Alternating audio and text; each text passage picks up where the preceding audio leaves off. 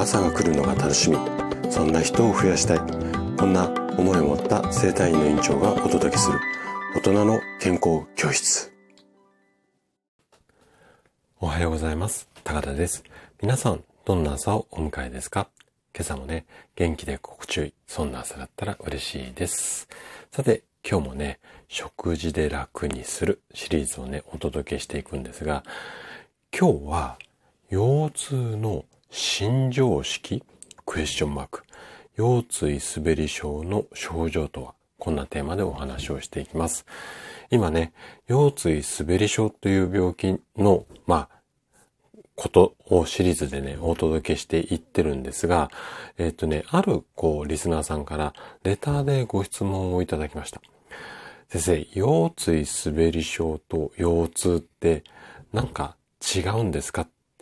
全くこう別の病気だというふうに感じているんですけれども、みたいな、そんなご質問いただいたんですけども、あのね、基本的に、えっ、ー、と、もう腰椎滑り症と腰痛は、ほぼほぼ同じ、まあ、腰痛がひどくなると腰椎滑り症、もしくは、例えば椎間板ヘルニアとかもそうだし、脊柱管狭窄症、このあたりもすべてもう腰痛っていうカテゴリーの中で、ちょっとこう病名が変わっているだけ？そんな感じだと思ってもらって OK です。で、病院だと、そのこう、滑ってるのか、あの、潰れているのか、腰の骨って積み木のような感じでこう小さい骨が積み重なっているいいるんですが、これがずれちゃっているのか、こう骨と骨の間にクッション椎間板っていうのがあるんですけど、ここが潰れちゃってるのか、ここの違いだけなんですよ。これによって、まあ、出るお薬っていうのはね、ほとんど一緒で、ただそれを改善するために、まあ、うんと、手術の方法が若干違うっていうだけで、ほぼね、もう腰痛の中のもう親戚っていう感じなので、今ね、もしあなたが腰痛だってご自身で思ってっていても、もしかしたら腰椎滑り症っていう病気かもしれないし、それ以外の椎間板ヘルニアっていうやつかもしれないし、あとは脊柱管狭窄症っていう病気かもしれないし、これね、全く別物っていうよりも、もう親戚っていうか兄弟ぐらいに思ってもらって OK です。で、今日は、このね、腰椎滑り症の症状について、えー、あれこれお話をしていくんですが、実際腰痛だと思っていたとしても、今日お話しするような症状で該当するようなところがあれば、もしかしたらね、腰椎滑り症かもしれませんので、ぜひね、ちょっと今日最後まで楽しんで聞いていただけると嬉しいです。ちょっと前置き長くなっちゃったんですが、早速ここから本題に入っていきましょう。で、えっと、前回、前々回のお話でも、うんとお伝えしてるんですが、腰椎滑り症っていうのは腰の骨がね、こう前とか後ろにずれてしまう病気で、主な症状としては、例えば、まあ、腰が痛かったり重かったり、もうこれだけでもね、滑り症のあの初期の症状としてはあります。あとは、足とかお尻が痛みがあったり、痺れが出たり、この辺が代表的な、まあ、症状なんですよね。じゃあ、えっ、ー、と、なんでこんな症状が発生してしまうのかっていう、この辺のメカニズムについてね、これからうんと詳しくお話をしていきます。で、先ほどもお話しした通り、腰椎滑り症っていうのは腰の骨がこう前後にずれる病気なんですけども、この病気はね、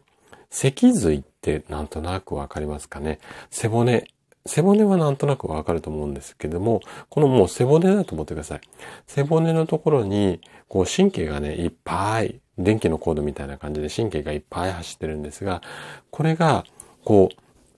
電気のコード、普通だったらまっすぐなんですけども、この柱の部分ね、背骨の部分がぐにゃってこう前後にずれてしまうので、このずれによってコードがぐにゃって曲がってしまって、で、これで神経を圧迫して腰とか足。で、どのあたりの神経を圧迫しているかによって腰が痛くなったり、足が痛くなったり、あとは痺れてきたりっていうような症状が出てくるんですよね。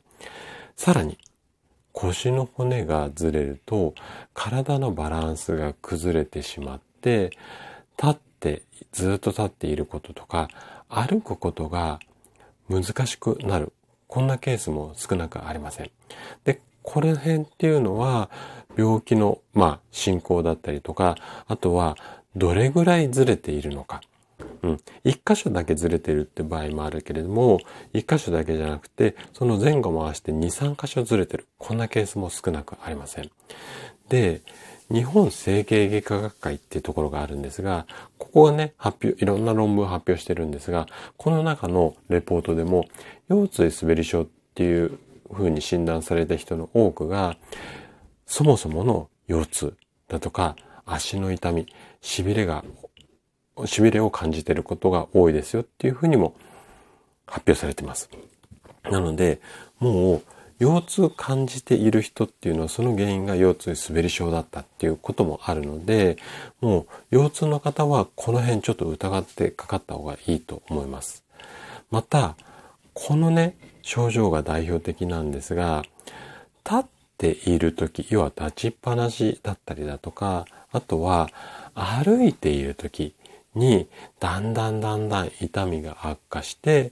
途中で休憩もしくは横になって休むと楽になる。これがね、特徴的な症状です。これちょっと難しい言葉なんですけれども、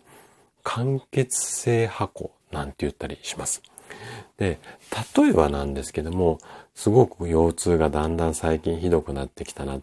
駅まで10分で歩けたところが途中に1回2回お休みしないと駅まで歩くのがちょっとしんどくなってきた。こんな感じだったら、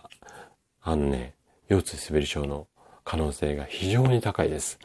で、こういった、うん、症状が出てきてるんですけど、先生、ただの腰痛じゃないんですかねっていう感じで来院された患者さんも本当に多くて、で、おそらく滑っていると思うので、ただここではレントゲン取ったりとか、腰椎滑り症ですねっていう診断は、私は医師の免許がないのでできないので、もし病名を知りたいようであれば、病院に行って画像のけあの検査をしてもらってくださいって言って、で、その後病院に行かれた患者さんとかもいて、先生が言った通り、やっぱり滑り症って言われました。でも、腰痛でも滑り症でも、まあ、重症になったら手術っていうことはするんですが、基本的には治療やること一緒なので、まあそこをね、お話をすると、じゃあ先生どんな治療やっていけばいいんですかっていう話にはなるんですが、なので、たかが腰痛っって思っていたとしても、もしかしたらこういう重大な病気かもしれないので、このあたりをね、ちょっとこう、注意していただけるといいんじゃないのかなというふうに思います。で、今の話でもなんとなくイメージ湧くとは思うんですが、もう少しね、わかりやすくこう説明するために、えっ、ー、と、ジェンガっていう、こう、おもちゃっていうかゲームご存知ですかね。